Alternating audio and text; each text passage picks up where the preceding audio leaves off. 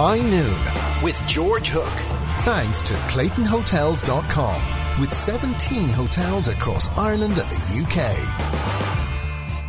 It's Washington, D.C., where we are joined by uh, loony, lefty, liberal Michael Graham, who no doubt is critical of United Airlines. The boot is certainly on the other foot here, Graham. I'm with United Airlines 100%. Well, the boot is on the usual foot, which is as usual. You are wrong, George. that's what that's what has not changed. Go on. Um, but you know the the real problem is, uh, is uh, as almost always the case, and all you Euro weenies should be familiar with this. The problem is the government and government regulations. When you sign up for a when you buy a plane ticket here in the United States, I can't speak for for Ireland you know, it's like when you log on to Wi-Fi at a new building. There's that long thing, and then there's a button. Do you accept? And no one reads the 5,000 words of whatever. You will be using your phone to transmit secret messages from Russia to Donald Trump or whatever it is.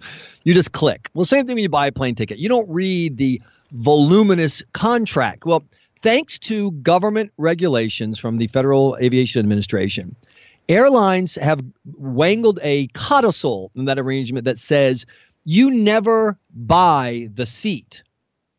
The seat is there. We may let you use it. We may not let you use it. It's up to us, and we can take that seat from you, even though you've paid for it, even though we have your money, even though we've told you that it'll be there at 10 o'clock on a Friday.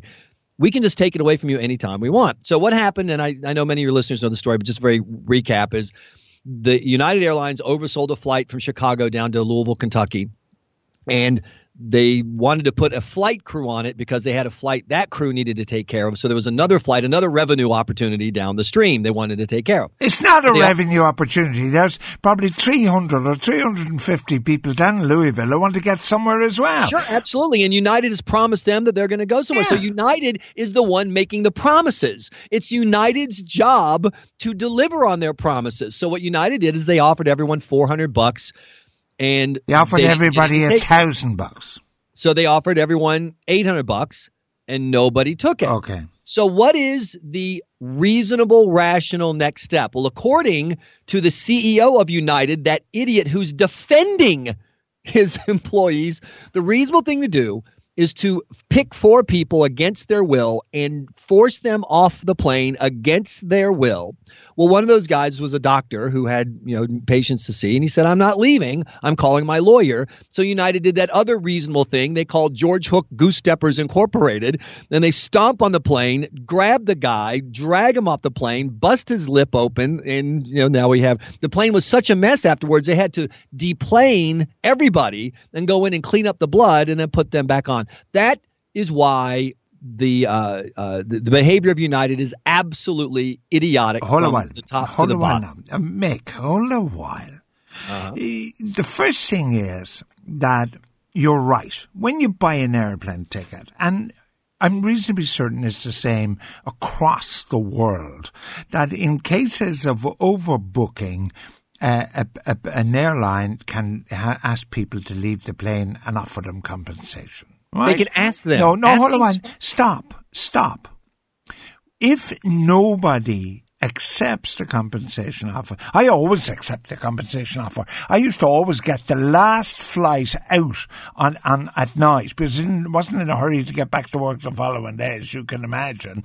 And it was a 50-50 shot that the last plane would be overbooked. So they'd pay me money, put me in a hotel room, give me my dinner, uh, mm. and a free sauna, and then a flight tomorrow. So, like, this has been happening forever on no, no, airlines. George, George, you are you're. Th- this is the same issue you have with the uh, loony Irish lefties who want to convolute refugees with illegal immigrants.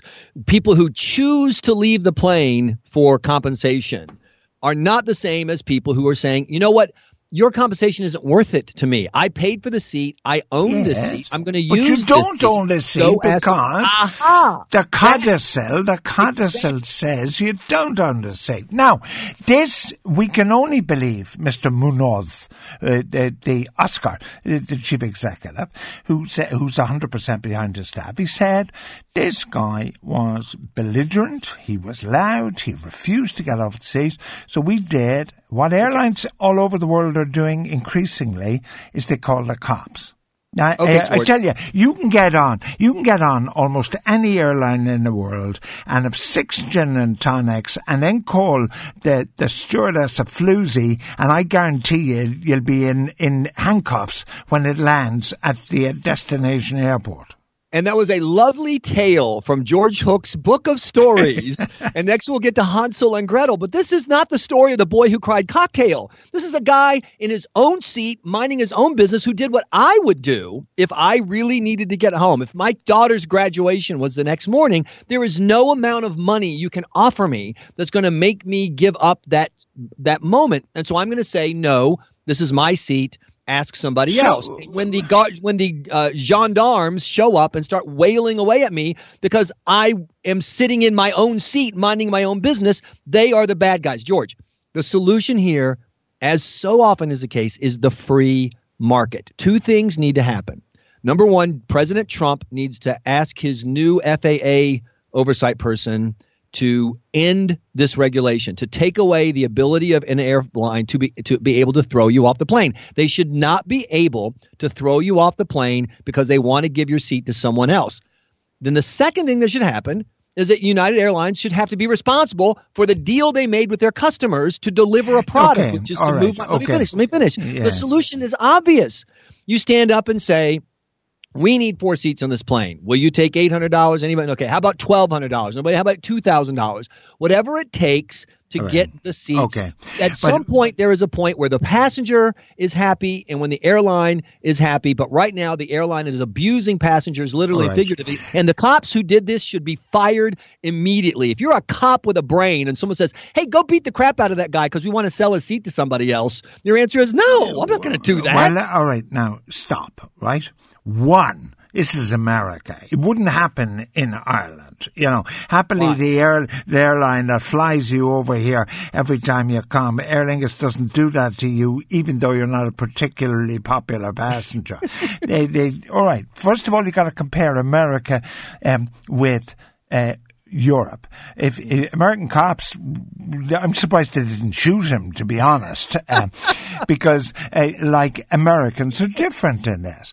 The other thing is, and Michael, you know this because you fly domestically in America, same as I did for years.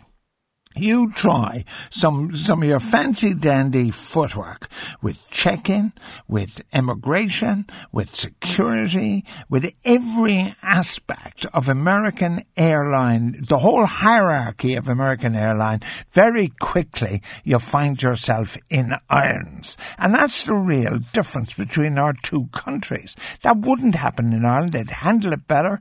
Uh, undoubtedly they handle it but that's not the way the American airline industry is today. But they are in their rights because of the small print on the ticket. Now, why do they need the small print? Because, what happens? they over, because they oversell the planes and Why- they want and why they don't do they want to pay oversell? consequence for it. Well, they oversell the planes to make more money, of course. No, they don't make. You know they don't make more money by overselling the plane. Of course they do, because some people don't show up, Correct. so you're able to sell the seat Correct. twice. So they want to oversell. I, look, I, my problem isn't overselling. My problem isn't that they wanted four people off the plane. My problem is that United didn't do what they needed to do to get those seats, which is to pay the market price, pay people what their time is worth. And if they had simply kept offering more money, they would have at some point hit the right amount, and the planes would have gone, and the, and the Louisville planes would have gone. But you make a good point, George, and, and it's so rare. I, I think we should stop and note it. George makes a brilliant point. The government in the United States, with the airlines, have made flying over here miserable. It's absolutely miserable. You have to arrive hours before your flight. You stand in these un lines with incompetent people. They don't have enough gates or security open. You get to the front. You have to take your computer out, your shoes off, your belt off, your hearing aid out, your, your false teeth, your tic tacs. They probe you, they prod you, they treat you like aliens, molesting you, and then you, sc- you scramble your socks and your shoes and your belt, and you shuffle like a refugee out to your plane, and you finally sit down. Then there's no room in the overhead pack because no one wants to pay to to to, to All check right. low, so they'll shove it in the top, Yeah. and then you finally sit in your seat, George. And then what happens? Uh, we gave your seat away. Sorry. All right. have to go.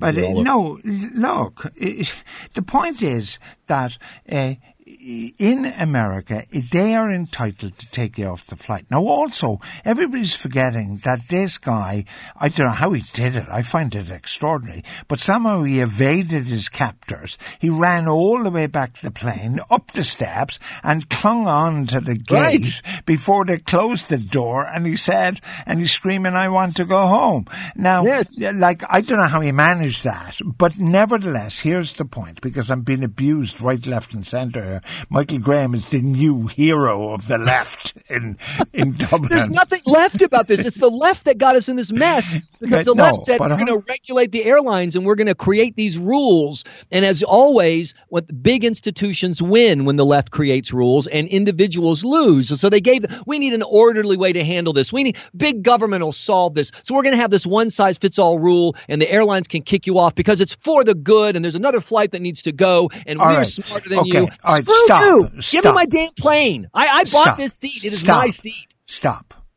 It's 300 people on the airplane, give or take, okay? Mm-hmm. Now, what they've, but they've got 304. Right. Okay? Two people went earlier on, so now they've got 302. Okay? what do you suggest the airline does? You know, one, you want, you want them to keep up in the ante until sure. eventually somebody buys it. Okay. All right but they don't have to.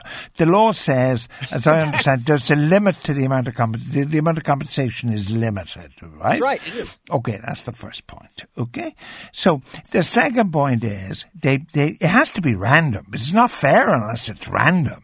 They okay, George Hook, stop right there. No, but, George no. Hook, I'm calling you out right now. Right. As a guy who flies regularly first class, how many times do you think your first class ticket is going to get randomly picked to get thrown off the plane? The answer is zero.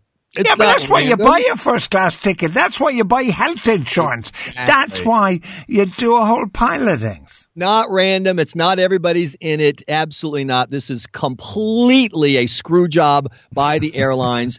Free markets fix it for everybody, including yeah. the little guy who has to take yeah. care of sick people in Kentucky. Yeah.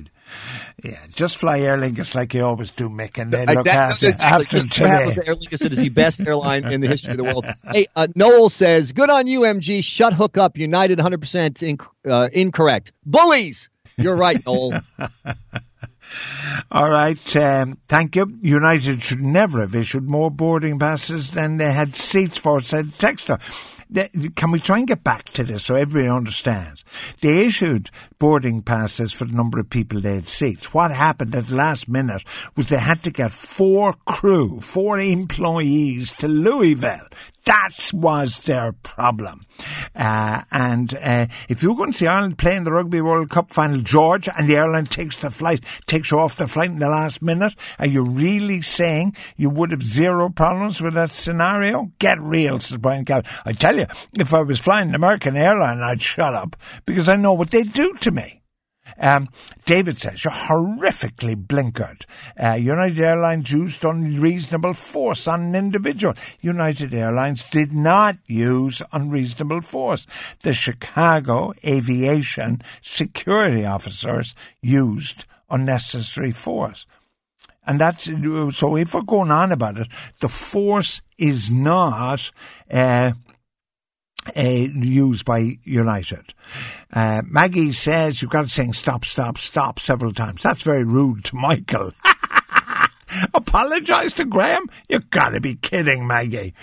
Are you back next Tuesday, Graham? You probably are. And uh, hey, qu- quickly, George, one of my colleagues here at the Washington Examiner actually had that happen. He was forced off a plane against his will. It worked out differently, but he he tells a story in our podcast. So the people who follow me on Twitter, I am M Graham, or go to Washington Examiner and search my name.